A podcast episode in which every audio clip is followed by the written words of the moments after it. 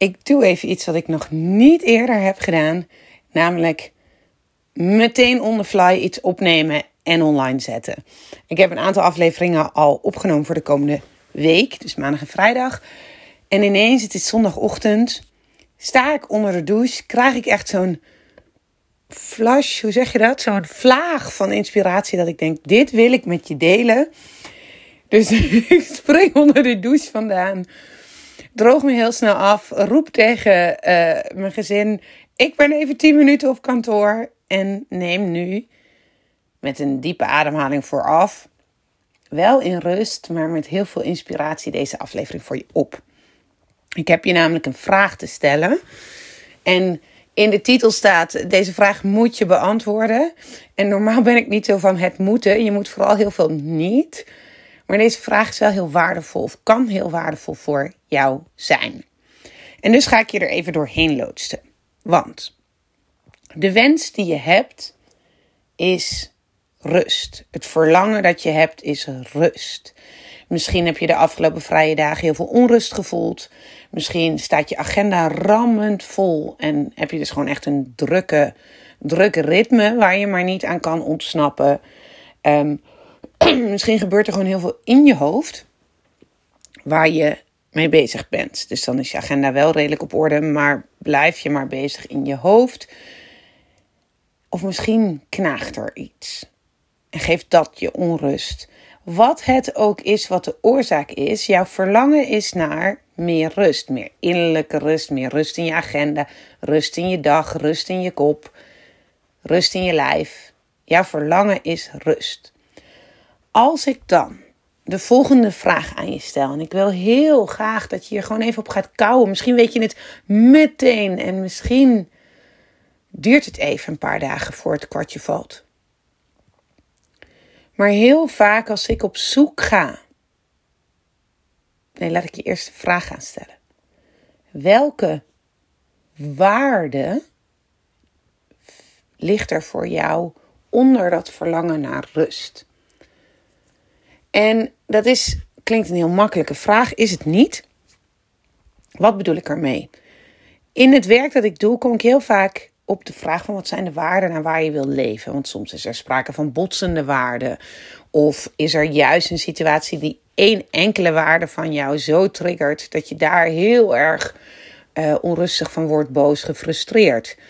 Uh, dus ik zoek altijd naar de diepere laag van waarde en niet alleen maar aan de oppervlakte. Dit vind ik belangrijk, dit heb ik geleerd, dit is mijn overtuiging of dit is mijn verlangen. En daarom ga ik ook altijd op zoek naar wat er ligt onder dat verlangen van rust. En dat is in alle gevallen anders en bij jou is het ook iets anders.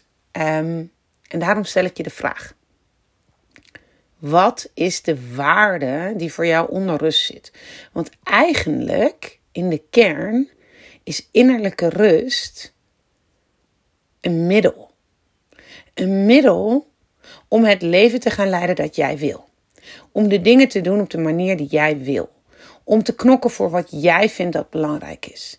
Het is een soort basisvoorwaarde, een noodzakelijkheid om te vinden, om te kunnen doen wat je wil, maar ook om te kunnen voelen wat je nodig hebt, om te kunnen horen uh, ja, wat jouw roeping is, klinkt zo stof, maar om te kunnen horen wat de volgende stap is, om te kunnen zien met helderheid waar je naartoe gaat en hoe je daar kunt komen, daar heb je een innerlijke rust voor nodig.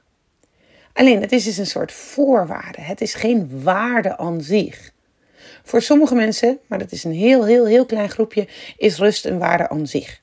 Maar bijvoorbeeld als ik je meeneem in mijn eigen uh, waarden, dat zijn er meerdere, maar een van mijn kernwaarden is dat ik aandacht wil hebben. Aandacht voor dingen, aandacht voor mensen, aandacht voor mezelf, aandacht voor momenten, situaties. En als ik onrustig ben, heb ik die aandacht niet. Dus dan ga ik weer heel erg terug naar hoe vind ik die innerlijke rust. En als ik die eenmaal gevonden heb, dan ben ik inderdaad weer open, heb ik weer alle aandacht voor de dingen. En leef ik dus volgens mijn waarden.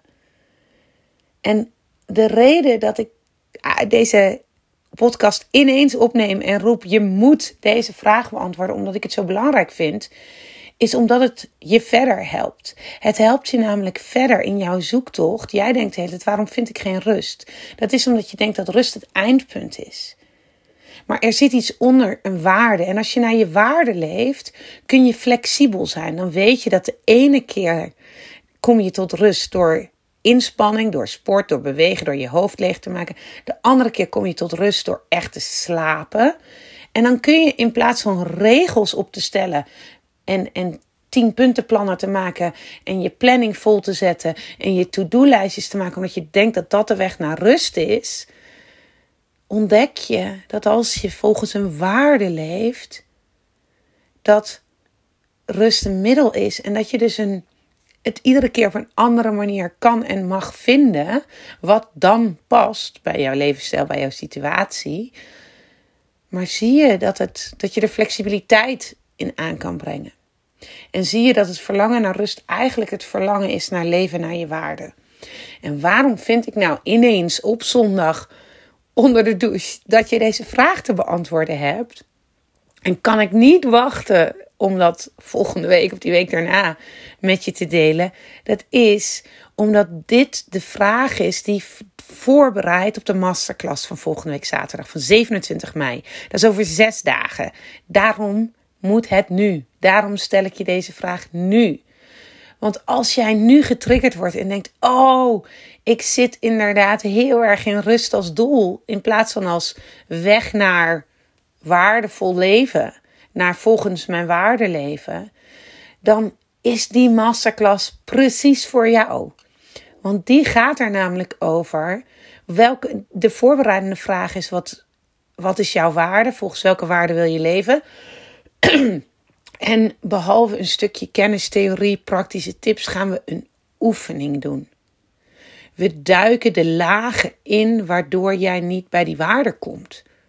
Waardoor jij denkt dat je zus of zo moet leven, terwijl je onderhuids of onder in je buik iets anders voelt. Dat je hart denkt, ja, maar ik wil iets anders en ik kom er maar niet. Ik verlang zo naar die rust om daar en daar te komen.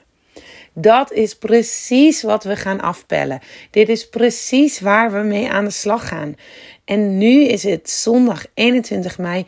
Kun je je kaartje nog kopen? Uh, www.kikibakker.nl En dan staat er in een van de in het menu staat zuurstof de masterclass. Uh, gewoon kikibakker.nl. Ga er direct heen. En als je het niet kan vinden, stuur me een, link, stuur me een berichtje. Stuur ik je de link. Allemaal prima. Link staat ook in mijn bio van Instagram. Er is niet aan te ontkomen, zou ik zeggen. Ehm, dus voel jij je nou door deze vraag getriggerd? Koop dat kaartje. Kun je niet op 27 mei zelf, niet getreurd, ik stuur je die masterclass. Het is een werkboek, het is een anderhalf durende masterclass van mij. En je kunt hem terugkijken, want je krijgt de opname. Je doet de oefening. En ja, jongens, ik kan er niet anders over zeggen dan: ik vraag je de, een bedragje van 39 euro.